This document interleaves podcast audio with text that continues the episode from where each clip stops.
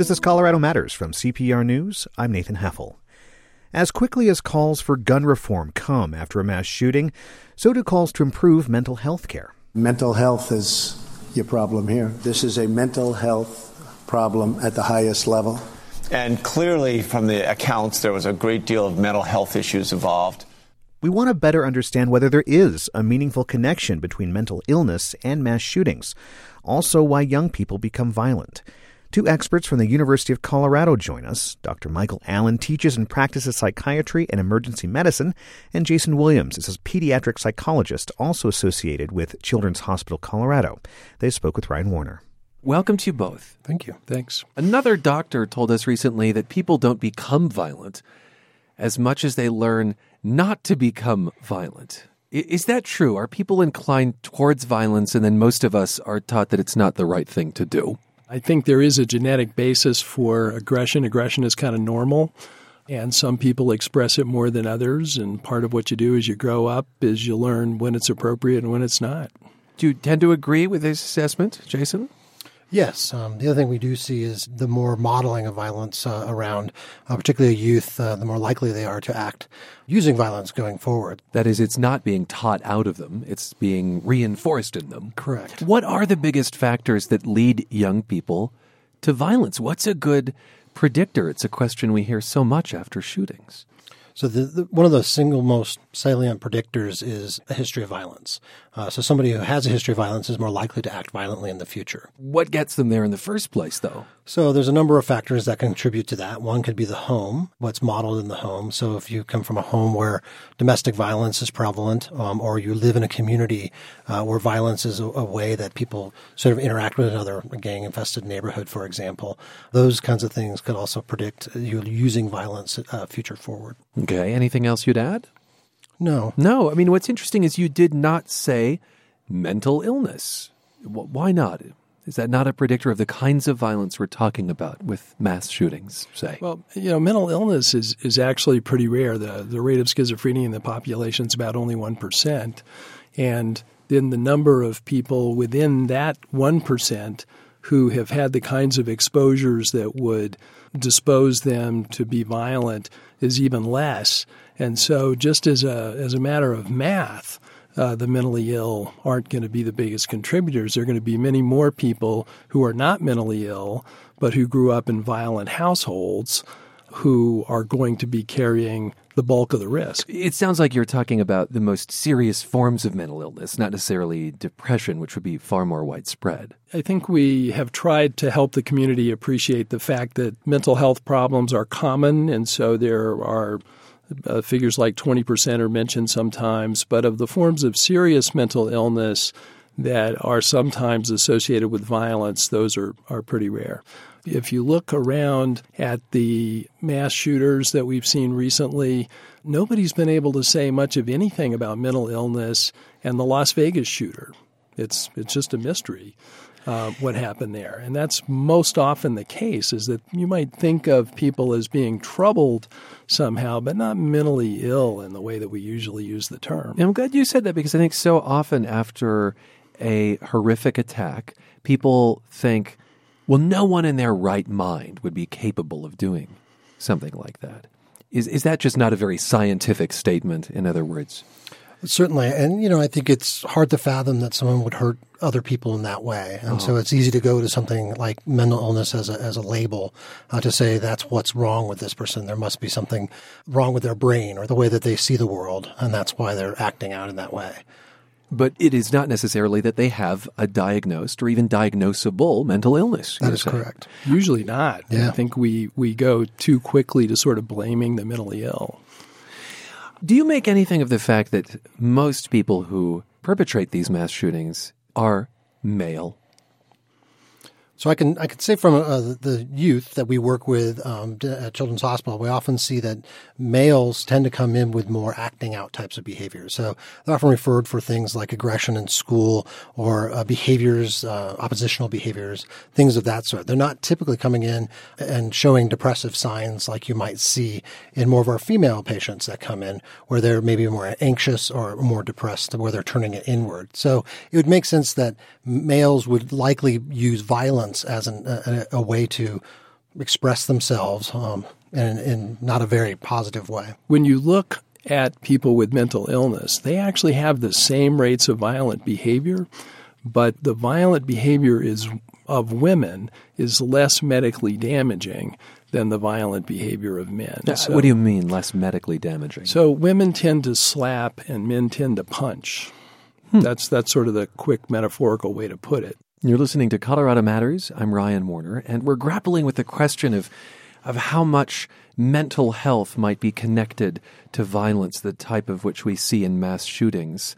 Uh, for uh, perspective on that, I'm joined by Dr. Michael Allen, who teaches and practices psychiatry and emergency medicine at the University of Colorado. Also, Jason Williams, he's a pediatric psychologist associated with Children's Hospital Colorado. So, Dr. Allen, you said that, that folks are often too quick to go to mental illness as a driving force potentially behind mass shootings. Is there a risk in that? Does that add potentially to stigma? Well, it, it certainly adds to stigma, but the larger problem is that it distracts us from uh, the real problems and things that we should be doing. Like what? Like research on gun violence. Uh, Captain Obvious says maybe the CDC should study gun violence.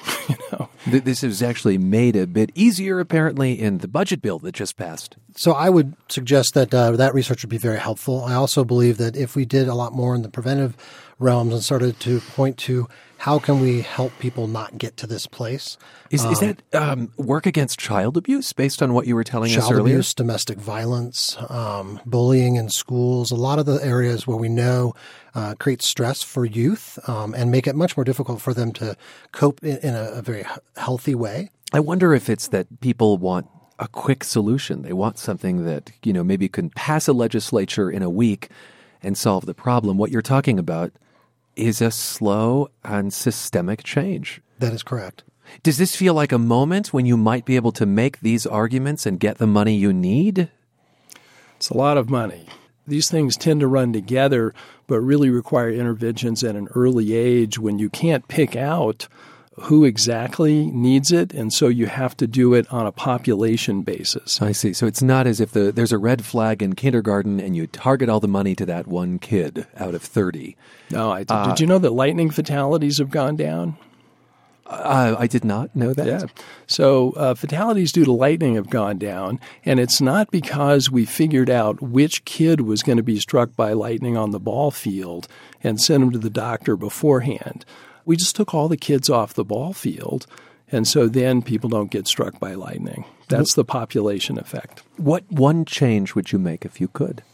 So I certainly have a, strong belief that if we did more universal screening for depression in youth starting about the age of 10, um, we'd be more successful in identifying kids uh, before they actually needed full-blown mental health services.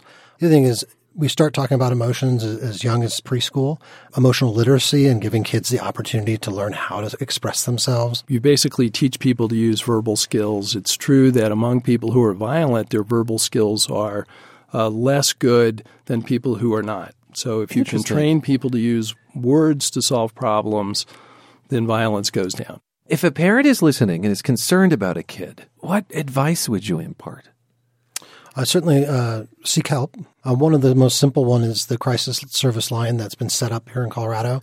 It's really designed to answer questions. I have a concern, and they can give resources. Is, is this the suicide hotline that was set up in the wake of Aurora? Is that yes, what you're talking about? Yes, a lot of people, okay. and it's not just suicide. However, I'm not sure a, that people know that. I'm right. not sure I knew that. It's a crisis line. Um, it actually does not call a suicide line for that reason. Mm. Um, it's really to help people who are in crisis or potentially could be in crisis. Um, Google Colorado Crisis yeah. Services. Uh, conflict of interest. I'm the medical director there. So, okay. what change would you like to see in, in how parents approach their children's mental health? You know, I think parents have to model uh, the kind of behavior that we want to see in kids. So I think parents solving problems between spouses by talking about them and, and demonstrating how that's done. Modeling is just as powerful in a positive way as it is in the negative way. What I'm hearing is that so much about how a child acts later in life is about their home life. I have to think that there is abuse and bad behavior being modeled in other countries that don't have mass shootings at the rate that, that the United States does. Is there something else in this soup? Well, my, my bias is that the thing in the soup is the big guns. I think it's a complex picture. I think guns certainly are part of the um, reason for that. I think there are probably different, maybe societal expectations and norms. Individualism that we really hold ourselves is important. Um, the, the idea of community is a little bit different in other countries. Interesting. Well, gentlemen, thanks for being with us. Thank you. Thanks. Dr. Jason Williams is a pediatric psychologist at the University of Colorado Hospital and Medical School, also associated with the Pediatric Mental Health Institute at Children's Hospital Colorado. Dr. Michael Allen teaches and practices psychiatry and emergency medicine at CU and sees patients at the Depression Center at CU Anschutz. This is Colorado Matters from CPR News.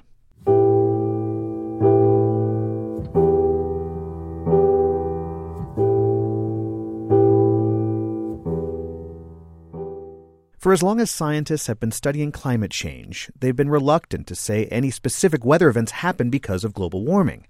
Well, two researchers from the National Oceanic and Atmospheric Administration headquarters in Boulder say that's changing. Stephanie Herring and Marty Hoerling are editors of a report earlier this year in the Bulletin of the American Meteorological Society, and they join us from Boulder. Welcome. Uh, thank you. Good morning. Thank you. Stephanie, lay the groundwork for us first. I mean, there's a big difference between climate and weather, right? That's right. Um, so climate is what we expect. So it's you know in Boulder, what would you expect the weather to be in um, in March? And climate allows us to look back at the past and understand what would we expect for any average March in Boulder um, or somewhere in Colorado. And weather is what we actually get that March. So, as we know, this this winter has been a little bit unusual relative to what the past climate has been. And so, you can think about climate as that expectation of what you want, you think you're going to get, and weather is what you actually get. And so, Marty, this report references three specific weather events and says they would not have been possible in a world not affected by human caused climate change. So, tell us about these events and why this is new, and put this into context for us.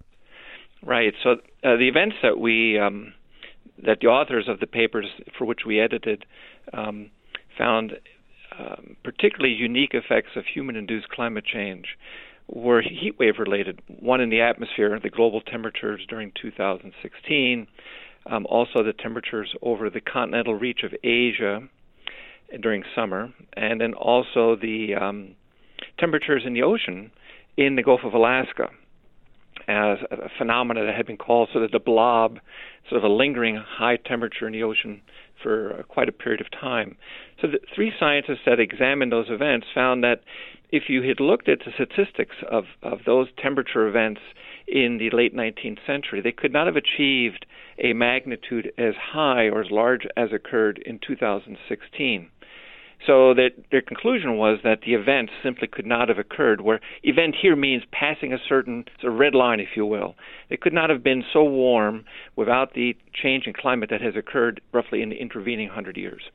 So, could you go a little bit deeper into that for us? Why is this such an important thing? It seems like you're saying that climate change is now having an impact on things that we can actually measure now. Mm. So this is true, and I think that isn't necessarily a novelty of what was found because um, various science studies have been showing for well over a decade or longer the effect of human influence on weather patterns. Um, but what's beginning to emerge is that that effect is beginning to sort of stretch out of the range of variations that had been part of the normal climate, sort of back to Stephanie's point, well, what we had become acclimated to as our expected range of variations in weather patterns that define our habitual climate. Um, climate has drifted away from what we used to know it to be, and so certain phenomena, especially in the in the temperature realm, but in other uh, reaches also. Um, so some coastal flooding um, is beginning to become much more prevailing. These nuisance flooding is just another one. Arctic temperature and Arctic climate is another uh, ingredient. Where we're just not snapping back to where we used to be. We're pushing beyond where we've ever been. So, Stephanie, you say it's not really the science here or, or even the methods used in this research that's groundbreaking, but what's new is this psychological barrier that you're crossing and, and talking about climate change in a new and different way. Is that right? That's right. Um, so, we should also note that the number of attribution studies, the number of events that have actually been looked at across the planet is actually quite small relative to the number of extreme events that have actually happened. So there's a really good chance that these aren't actually the first events that have ever occurred on our planet that have were not achievable without um, human influence on the climate, but it's simply the first events that we've actually found through um, through these independent you know studies, and so it's important to remember that um, just because we found them this time doesn't mean this is actually when we've crossed this threshold in our environment. It may have already been crossed in the past, and we'll need retrospective studies to go back and try and look at that. But it is important to note that, as from the climate community, we've actually been predicting that given the ongoing global warming of the Earth's climate, we actually did expect to see that at some point we would cross this threshold that the amount of warming that we've seen would be sufficiently strong to push an extreme event beyond the bounds of what could have occurred naturally. And so these are sort of, uh, you know, very important studies because they're the first events of their kind to be found. But this does change the conversation, right? I think so. Uh, I think that it does. People should be acknowledging that at some point um, we knew that we were going to cross some kind of threshold and then start experiencing weather and in, in some cases climate events that we were not, that were not possible without human influence and this is some of the real first emerging evidence that we have crossed that threshold and that's an important point in time to take note of now, Marty, it's important to note that we're still talking about three weather events that can be tied this directly to climate change. Is that really enough to say that there's there's this link here? Well, I think back to uh, Stephanie's point. Um, so this was not an exhaustive search for all manners of events. Um, some of these events allow one to, I think, do some generalization over. Um, one of the events was just the planet's temperature as a whole, so the global mean temperature, which again eclipsed uh, the highest value um, on record since the uh, late 19th century. Um, the trend in that value of global mean temperature continues to go up with very little um, abatement from year to year. So the trend line just continues to move us away from a climate that we used to have. So when thinking about, I know no one lives globally, but that that's where a lot of the organization of what happens locally comes from. It's how high is the planet's temperature becoming. So we're not going to drift back to the temperatures in the early 20th uh, century for the global temperature. Um, that's just going to keep moving away from that baseline. And with that, many boats rise with that tide, um, especially regarding heat waves. And although um, a couple of heat waves, only two or so, were identified over land areas and one in the ocean, um, more of these are prevailing and, and, coming about that simply would not have hit such high values um, without climate change. So this is sort of the um, the fact that land temperatures in particular are warming at about twice the rate of the globally average temperature. Most of the globe being covered by water, the inertia of the water keeps that temperature rise somewhat more modest as a pace, and the land sort of warms at twice that pace. So when we hear global average temperature was, oh, maybe one degree Celsius, roughly two degrees Fahrenheit above the values of a century ago, you almost double that for land values, especially in places like Colorado and so forth. We've warmed in Colorado about two degrees Fahrenheit just in the last 30 years. You're with Colorado Matters from CPR News. I'm Nathan Heffel.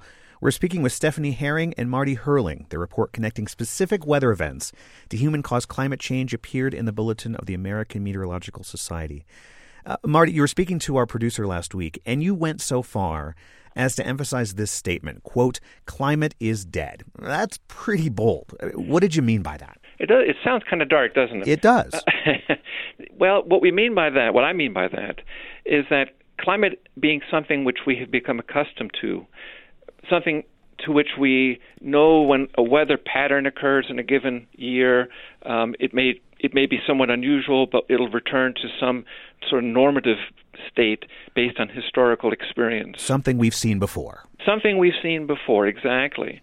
And so now what we're beginning to experience are conditions we've never seen before. So we're not reverting back to the good old days in any any obvious way. We're moving to a place that we've not experienced before. And so in that sense, climate as a way of soothing it, comforting us as to where the range, how far you, we can be elastic in our weather patterns, that stretching is moving us beyond what we have experienced. So are you saying history is becoming a less accurate predictor of what we can see in the future? Well, I think if you only let's take temperature again. If you only use the last hundred years of temperature as as what your guidepost would be for how hot, let's say, a summer might be in Colorado, um, you're going to be you're going to fail in your outlook in the coming decades. And some places in the planet, the temperature trends are sufficient that that failure is already occurring. Stephanie, I'm thinking about uh, other major weather events. Let's say the the floods we had a few years ago, where it was considered a, a, one in a thousand year event. Can we no longer say that that flood or something would be a thousand year event because of what you're talking about here? Well, so for any particular event, including the Colorado floods, you need to um, look very. And there's a lot of close analysis that needs to go into that particular event to understand the change. But in terms of precipitation and flooding overall, it's true that as our atmosphere has warmed, we do expect a warmer atmosphere to be able to hold more moisture in it. And so it's possible for more precipitation to fall at one time. Now, of course, that becomes more complicated when you talk about things like flooding because so many other factors go into the actual impact of any weather event. Um, I heard in your previous interview a gentleman mentioning that we have fewer light people uh, struck by lightning, and that's not because we have less lightning. It's because we've taken adaptive measures as a society to um, address uh, lightning strikes. And it's the same with precipitation or heat. The actual impact, flooding is an impact, and so it matter depends on things like land use, um, how what kind of flood prevention, uh, storm system type of infrastructure we put in place, etc. And so the reason this research is so important is because we need to understand that a lot of those things that our world has been designed to withstand are based on historical climate. And so if the historical climate is no longer a predictor of what they should expect in the future, then some of those design standards, et cetera, may need to be adjusted. And so, to prevent the impacts portion of it, which is what a flood is, then uh, we need to have a good understanding of where we think we're going to be in the future for extreme precipitation. Marty, can you bring it back to Colorado for us and give us kind of your thoughts about how do we prepare for this? If this is happening and this is what your studies are showing, how does this impact Colorado? Hmm. Well, yeah, you guys just were talking about the uh, the floods in in Colorado, September 2013. Um, it you know, very intense rains, roughly a five day period, and um, devastating effects in some of the local communities in the Front Range, um, basically from Fort Collins down to Colorado Springs. Floods, flooding rains like that have happened before at any given location. It was a very rare event. It's not quite clear whether that event was made drastically more likely or more intense because of climate change. That is an ongoing research question that, that's going on in our community.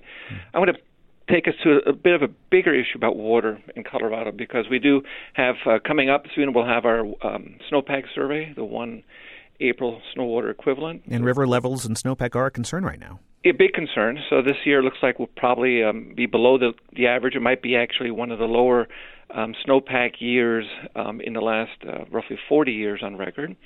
So um, we already know the bathtub ring, uh, Lake Mead and Lake Powell are at about half of their capacity, and and that's been a situation that has developed kind of rapidly in some ways. Uh, if you look back at 1995, 96, just about 20 years ago, the reservoirs were full, we were flush, um, and and here we are today, half full, and a, and a bad year. And temperatures, as I mentioned before, have warmed quite a bit in Colorado over that period. An interesting question then is what is the link between warmer temperatures and the amount of water that flows in the Colorado River, fills those reservoirs, and then meets all of the, the needs, most of which is agricultural and municipal, for the seven states that depend upon the Colorado River's water supply. Um, I don't have an answer to give you right now, except that there is a concern that the higher temperatures are a, a, an appreciable drain on the water resources in the state, and that they are believed to be an important factor in the decline in the storage. Temperatures are only expected to go up. So, depending upon how much that water resource is indeed beholden to the temperature, uh, that may give us some some guideposts to the likelihood of having enough water to meet, let's say, the, the Grand Colorado River Compact um, obligations for all of the seven states. That is perhaps one of the biggest challenges for Colorado and the neighboring states in the upcoming several decades so much more to discuss, but we'll have to leave it there. I've been speaking with NOAA researchers Stephanie Herring and Marty Hoerling. The report connecting specific weather events to human caused climate change appeared in the Bulletin of the American Meteorological Society. When it comes to predicting the weather, most people can agree that if the forecast is calling for precipitation and it's really cold out, it's going to snow. And when it's warmer, it'll rain, right? Well, a new study out of the University of Colorado says it's a bit more complicated than that. Keith Jennings is a PhD student at CU Boulder and the lead author of a new study. He found that a temperature threshold is not the best predictor when it comes to rain versus snow. Know, we could be here in Colorado where it's snowing and nearly 40 degrees Fahrenheit, but if you're on the East Coast, it could be you know 32 degrees or 33 degrees, and it's you know it's raining. Jennings says variables like humidity and elevation can affect what type of precipitation a place will get. More humidity means more rain, and higher elevation means more snow here in Colorado, we have kind of this double effect where not only is it less humid even during snowfall events, but it's also we're higher, so the snowflakes can fall faster, so they're spending less time falling through warmer layers and they have less of a chance to melt. But this research doesn't mean areas with a lot of humidity that are at lower elevations can't get snow at warmer temperatures. You'll still get anomalies in both cases. So, you know, we could get rain in Colorado when it's 32 degrees or lower, or you can be in North Carolina and you get snowfall that's, you know, those warmer degrees Fahrenheit, so 35, 36. Jennings says he hopes this research will improve the current models of predicting precipitation and get people out of the mindset that 32 degrees is the cutoff for rain and the start for snow. Stay with us. This is Colorado Matters from CPR News.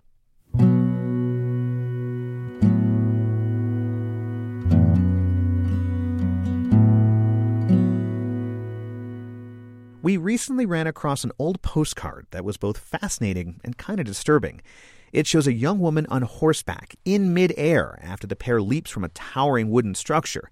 A huge crowd looks on. We turned the postcard over and discovered it was taken in Pueblo in 1905. We wondered what is the history behind this strange image. So we have Jeremy Johnston, the curator of the Buffalo Bill Museum in Cody, Wyoming, on the phone. Jeremy, welcome. Good morning. The woman astride a diving horse may have been part of a traveling show operated by a sharpshooter named Doc Carver. He was Buffalo Bill Cody's partner in a Wild West show in the 1880s, but apparently the two showmen had a falling out after just a year, right? That is correct. Doc Carver billed himself as the champion rifle shot of the world, and in 1883 he decided to partner with Buffalo Bill Cody and formed what was the precursor of the Wild West shows and they lasted for one year. And of course, each man came up with a different version as to why they split. According to Doc Carver's memoir, he got tired of Cody's drinking, but Cody claimed what happened was one day in the arena, Carver was missing all his targets, and so Buffalo Bill was called out by the audience to to shoot, and Buffalo Bill outshot Carver, and Carver stormed out of the arena in a rage, and that was the end of the partnership. So maybe some tall tales there, but maybe some truth to all of that. Now, how did Carver come up with the strange act for his show? There's this diving horse. Yes, Carver claimed that while he was in the North Platte area of Nebraska, he witnessed a horse jump off a bridge into the river or fell off the bridge and dove into the river. And when he split from Buffalo Bill and started his own show, he was looking for acts that would have drawn attention and and given him an edge over his competition. And so in Kansas City, he introduced a horse by the name of Black Bess, who dove 40 feet from a tower into a pool of water that was 20 feet deep. And Carver claimed that was the first diving horse act ever shown in the world. Now, why do you think he added a, a woman rider to this this diving horse uh, scene? Yeah, he introduced what he'd billed the women, the woman in red, and woman in red. She okay. would the woman in red, and she would ride on the back of the horse as it left the platform and dove into the water. And I really believe he wanted to bring in a, a female as an added element of danger. But also, you know, he was looking at Buffalo Bill Cody, who hired Annie Oakley, and Annie Oakley was really well known in her shooting contests and shooting displays. But I think Carver was looking for a way to bring in a female act and one that wouldn't compete directly with his shooting displays. So, it, was it just one woman who did this over the years, or were there many, many women who performed this stunt? Yeah, there were a number of women who performed on the Carver diving horses. Uh, Carver's daughter, Lorena, was one of the first. Another lady by the name of Sonora also came in as part of the act, and Sonora went on to marry Doc Carver's son, Al. And she is the one that they based the Disney movie on in the early 1990s called Wild Hearts Cannot Be Broken. I see. Now, what about the, the woman in the photo shot in Pueblo? Who is that? Well, it's noted that her name is Eunice Winkless on the photograph. However, in doing a search online databases and looking at the Colorado newspapers, I couldn't find any account about her jumping the horse from the platform on a hundred dollar bet. Um, I did learn her maiden her real name was Eunice Padfield, and I think Winkless must have been her maiden name. And I, I can't vouch the story that she took the bet, and after she completed the dive, whoever may have been running the diving horse act, because there were other people besides Carver with the same type of act. But anyway, she was not given the hundred dollars, and could have well been Carver. Uh, would not have been out of character for him to cheat someone out of a bet. Just take that money and run, in a sense. Exactly. How how long did the shows go on? How long did this go on? Well, when Al and Sonora were married, one of the gifts he gave her for the wedding was a contract to perform on the Steel Pier at Atlantic City, and they were there for a number of years. Uh, there were other performers at Coney Island, but the acts continued into the 1970s, and 1970s. then finally they were 1970s before they were shut down by animal welfare advocates. Well, and that that's a fair question. Was horse diving seen as cruel? Was it harmful to these horses to jump so far into into water? It was dangerous, and there were some fatalities. Uh, one of Doc Carver's horses, when it was dumping, uh, jumping out at California into the ocean, managed to catch a wave wrong, and the horse named Lightning was injured and died as a result of those injuries. Um, it was also very dangerous to the young ladies who were riding the horses as they dove. Uh, Sonora managed one day to hit her face flat on the water during the dive, and as a result, it detached her retinas and she was blinded. She was blinded because of the act. Exactly. Yes, yeah, so it was very dangerous for both horse and rider. And so finally, this photo, wrapping up very quickly, is it is it a famous photo? Is it something that you can see all over the all over the world? This photo in Pueblo. Yes, I've seen the photo reproduced in a number of books about women in the West, and show and books on circuses, Wild West shows. So it is it is a prominent photo. Jeremy Johnson is the creator of the curator rather of the Buffalo Bill Museum in Cody, Wyoming. We posted the photo that got us interested in the history of diving horses at cpr.org.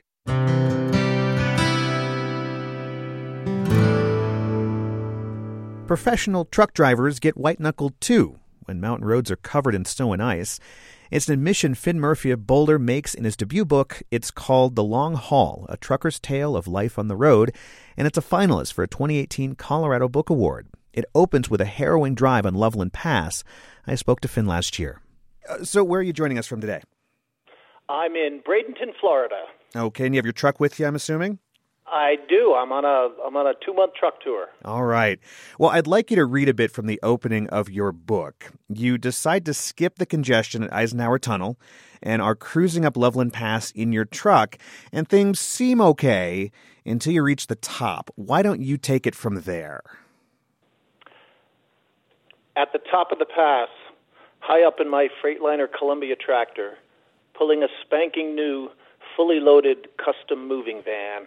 I reckon I can say I'm, I'm at an even 12,000 feet. When I look down, the world disappears into a miasma of fog and wind and snow, even though it's July. The road signs are clear enough, though. The first one says, runaway truck ramp, one and a half miles. Next one, speed limit, 35 miles an hour for vehicles over 26,000 pounds. Next one, are your brakes cool and adjusted? Next one, all commercial vehicles are required to carry chains. I run through this checklist in my mind. Let's see. One and a half miles to the runaway ramp is too far to do me any good if the worst happens. 35 miles an hour downhill sounds really fast. My brakes are cool, but adjusted? I hope so, but no mechanic signs off on brake adjustments in these litigious days. Chains? I have chains in my equipment compartment. They won't save my life sitting where they are. Besides, I figure the bad weather will last for only the first thousand feet. The practical aspects of putting on chains in a snowstorm with no pullover spot, in pitch dark, at 12,000 feet, in a gale, wearing only a t shirt, is a prospect Dante never considered in enumerating his circles of hell. The other option is to keep rolling. Maybe I'll be crushed by my truck at the bottom of a scree field. Maybe I won't. I roll. And you do make it down the mountain pass. You've checked off all your all your lists, but you go really slowly down the pass, much to the chagrin of the other truck drivers. It's a pretty hair raising experience. What is it like, that feeling of dread during a difficult drive like the one you just described? Well, it's. I mean, it's it's horrible. And the older I get, and the more I do this, um, the more the more um, you know trepidation I feel. Huh? Not not not less because you're becoming more professional. You actually have more dread. I have more dread because now I now I have a much clearer idea of what of of all of the bad things that can happen. I see. That's something that I would, you know, if if if everybody probably in Colorado has been behind one of those fuel trucks going down Loveland Pass or down the other side of the Eisenhower Tunnel, and it probably never occurs to people that the driver's probably scared. So think about that next time. Well, so what made you want to become a truck driver? Uh, you, actually attended a liberal arts college. You're on your way to a degree. Uh, can you describe the conversation you had to kind of say, you know what, I want to stop that and I want to go into trucking? Yeah, so I finished. I finished three years of college um, over, over over on the East Coast, and I was working for a local moving company in the summers between semesters. And my third summer there, I took a short road trip from Connecticut to Virginia Beach, Virginia, with a long haul driver. And we went over the Chesapeake Bay Bridge Tunnel and then under the Chesapeake Bay Bridge Tunnel. And at that point, I was seduced. I, I, you know, I came from a very regimented household. I came from a very regimented academic thing. And uh, once I once I was out there on the truck, that was it. It was freedom for you. It was freedom for me, although it was not a popular decision in my household. Your parents didn't take it too well then. Uh, my my name was erased from the family Bible for a certain period of time, but it, it, got reinstated after a while. So you become this truck driver, and and you write about the hierarchy of truck drivers. I didn't know this existed. How do you fit in that hierarchy, and and why are you where you are on this list of drivers? Yeah, so it's really funny. So depending on what you haul, depending on what kind of truck you drive, depending on how you're paid, there's and then there's names for everybody. So there's all this nomenclature. So I work for a van line. I move families, and so we're called bed buggers. Movers are bed buggers. And then if you haul a flatbed, you're called a skateboarder. If you haul natural gas, you're called a suicide jockey. If you haul live animals, you're called a chicken choker. Okay. And so we all have our little our little place in the hierarchy, and you know it's sort of fungible. But here's what's not fungible: the chicken choker guys, they're they're they're, they're at the bottom. In fact, if you go to a truck stop late at night and all the spaces are full and there's only one space left, it's going to be next to one of those animal haulers because the smell is overpowering. So you're a a bed bugger, okay? But you're you're a mover of of people's goods cross country. That's correct. Okay. So it's it's kind of a, a derogatory thing to be called a bed bugger. How, how do you feel about that? I I think it's a badge of honor, and they call our and the, our trucks are called roach coaches. uh, we we're looked down upon a little bit in the trucker fraternity because we load and load unload our own trucks. You know, we have to empty houses of furniture, we have to pack cartons and all that kind of thing. So it's it's very hard, physical, demanding work. Uh, we we get paid a lot more than most other truckers, so that's they don't like that.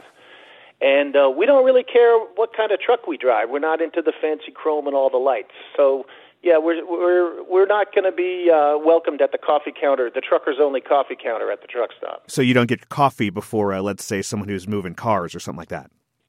Yeah. So the other thing about movers is we don't have a particular route, so we can't be relied on for that pie slice and coffee every Tuesday at 10:30. We're gypsies. We just go where the moves go.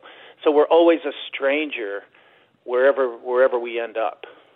You're with Colorado Matters from CPR News. I'm Nathan Heffel. We're speaking to Finn Murphy, a truck driver based in Boulder. His book is called The Long Haul. Now, you've loaded and unloaded shipments of people's personal belongings as a long haul mover. You've made a career out of it. I'm sure you've seen some things. Uh, you write, quote, movers are in possession of all your stuff. If stuff is important to you and it is disproportionately important to most of the people we move, then the movers are the most important people in your life for those couple of days. If we don't get a modicum of respect, well, we will preserve our dignity one way or another. Are there things that that you come in contact with that uh, maybe people need to understand as uh, uh as they deal with movers? Well, I think um, I think what yeah, so I think that that statement right there kind of covers it. What what happens with movers is that we learn more about people in 30 minutes than maybe their best friends do after 30 years. And you know, I don't bring any judgment to that, or movers don't bring any judgment to that. And if you've got you know two tractor trailers full of household goods, you know, eighty thousand pounds of stuff or forty tons of personal possessions, that you know, if that's okay with you, that's fine. But I, I think it's important that you treat the movers and the crews you know, nicely and respectfully. And most of the time uh, that happens, but sometimes it doesn't. And it just doesn't make any sense. If we're carrying all your things, then uh, I think respect would be easy and logical. So it's it's not a threat per se.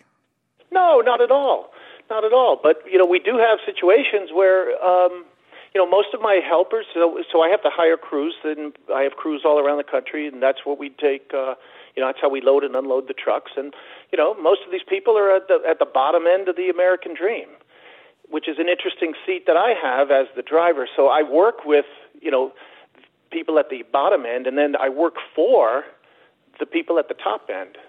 So I have a sort of interesting perspective. What, what the funny thing about movers is that movers are kind of we're all kind of Buddhists in a way that we don't get attached to things because we know the ultimate fate of what, of what happens to stuff. So even like the the poorest mover in the world, the poorest local mover guy, he's not going to become a collector. None of us are collectors, but we all work for collectors. Can, you tell us about one of these collectors? It is a story of a family in Evergreen and their baby grand piano. Everything that could go wrong does go wrong. Can you quickly just tell us that story and how you fit into that? Oh gosh, yes. So so actually, we took over from a move where the, the driver had left, and they left this the, this family's all their possessions in the, on the driveway up in Evergreen around one of those hairpin curves up there, and uh, and they had a grand piano, and it wouldn't go in the house or it wouldn't go up the stairs of the house because of a turn, so we had to put it up an outside staircase. And there was only two joist hangers holding it up. And when we got to the top of the grand piano, the stairway gave away. The piano fell 14 feet onto the ground, and we completely destroyed it. And we just all felt horrible about it. And it began to rain on top of it. and then it rained on top of it and then and the customers there with his wife and his toddler and they look over at us and we look over at him and we just all of us just started crying. We just we just couldn't handle anymore. How does it feel to be there for those important moments? Maybe a divorce or a promotion or maybe a new baby. You're right there in these very intimate moments of these people's lives. Well, that's what that's what's wonderful about being a mover is that you have this instant intimacy which you which people can acknowledge and then if they do then you have a really nice connection for a short period of time and then you have the other kinds who who who deny it and don't acknowledge it and you know don't let you use bathrooms and so forth uh, I just think it's a great way to gather wisdom about how you want to run your life and what kind of possessions you want to have and what you want to hold to be important. And to and to me, it's not the stuff that's that I'm moving. It's important. It's your connections with your family, your connections with your friends, with your community. And a lot of people that I move, they they get that backwards.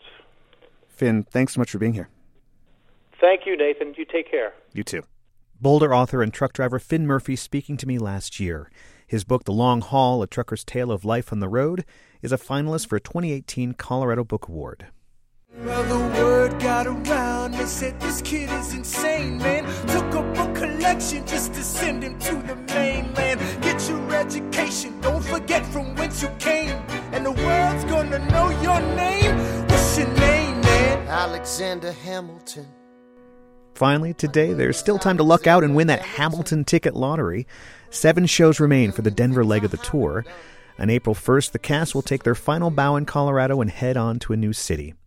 In the cast is Colorado native Mathenee Treco. The actors played James Madison Hercules Mulligan 420 times on this tour, and he's finishing in his home state. He grew up here in Aurora. Treco shared some of his Hamilton experiences with CPR's Open Air. He's been touring the country with Hamilton for the last year, and he says he feels overwhelmed with joy to finally be able to bring it to Denver. I literally feel like I know somebody in the audience every single night. It's it's it's it's overwhelming. I just it's a gift that I couldn't didn't expect to ever get. In the show, Treco plays two characters with polar opposite personalities. He says they are literally night and day. They may be based in the same person because it's me, but um, I, I Hercules Mulligan. He is a little bit more loyal and warm, and he's really like he's kind of like a, like, for lack of a better term, he's broy. He just he's hanging out with his guys, and he and um, he's just trying to do his part in this revolution. But when you have James Madison, James Madison is a little bit more jealous. He's a little bit more. He, uh, he feels he's underappreciated. He feels that he's doing just as much as Alexander Hamilton is, but he's not getting as much recognition and as much respect. After wraps up with Hamilton, Treco plans to move to LA and work on a musical of his own. I'm currently uh, part of a creative team writing a musical that starts workshops um, later this year. Um, the musical is called Silver Linings, the musical, and we are all just getting ready to hit the ground running as soon as I'm done with this to get this musical ready for workshops. But it's not going to be easy to take his final bow in Colorado. I get to take my final bow in front of my family and all of my friends here in Colorado, and I am so excited. It's gonna be an, it's gonna be a sad, a bittersweet day, but it's gonna be a great day. Nice to get Hamilton on your side. It might be nice. It might be nice to get Hamilton on your side. Talk less, hey. smile more. Hey. Don't let them know what you're against or what you're for. That's music from the original Broadway cast of Hamilton. CPR's open air spoke to Mathenee Treco, who played Hercules Mulligan and James Madison in Hamilton in Denver. He grew up in Aurora and joined the touring cast about a year ago. And when he takes his final bow on Sunday, he'll have performed 420 shows. And that's Colorado Matters for today. Our executive editor is Ryan Warner. Our managing producer is Rachel Estabrook. Of course, follow us on Twitter at Colorado Matters and connect with us on Facebook, CPR News. I'm Nathan Heffel. This is Colorado Matters from CPR News. Have a great day.